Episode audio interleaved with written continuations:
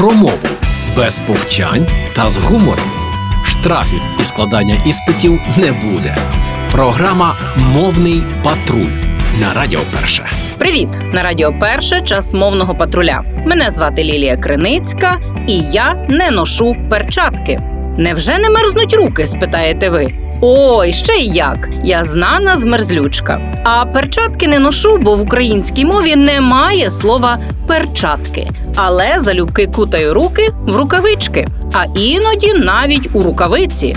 І це справді два зовсім різні слова: рукавиці і рукавички. Та означають вони не те саме. Рукавиці мають лише одне відділення і окремо для великого пальця. Рукавички у діалектах пальчатки 5 відділень, тобто для всіх пальців руки. До речі, на позначення маленької або дитячої рукавиці використовують зменшено пестливий суфікс рукавиця рукавичка, як криниця, криничка, вода, водичка. А ще рукавиці і рукавички парний елемент одягу, тобто про них ми кажемо пара рукавиць. Адже парою називають два предмети як єдине ціле комплект: пара шкарпеток, пара взуття тощо.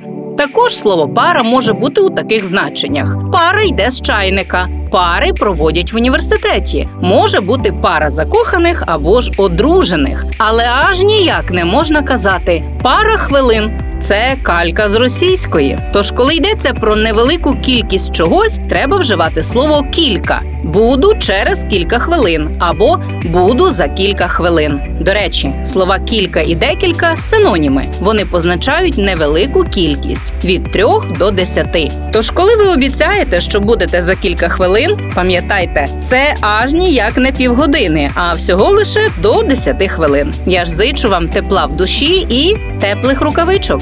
У них так приємно зігріватися в зимову холоднечу, і нехай жодні погодні негаразди не зіпсують вам настрою. Тримаймо серце гарячим, бо ж нам ще перемагати. І до зустрічі у мовному патрулі на Радіо Перше. Програма Мовний патруль на Радіо Перше.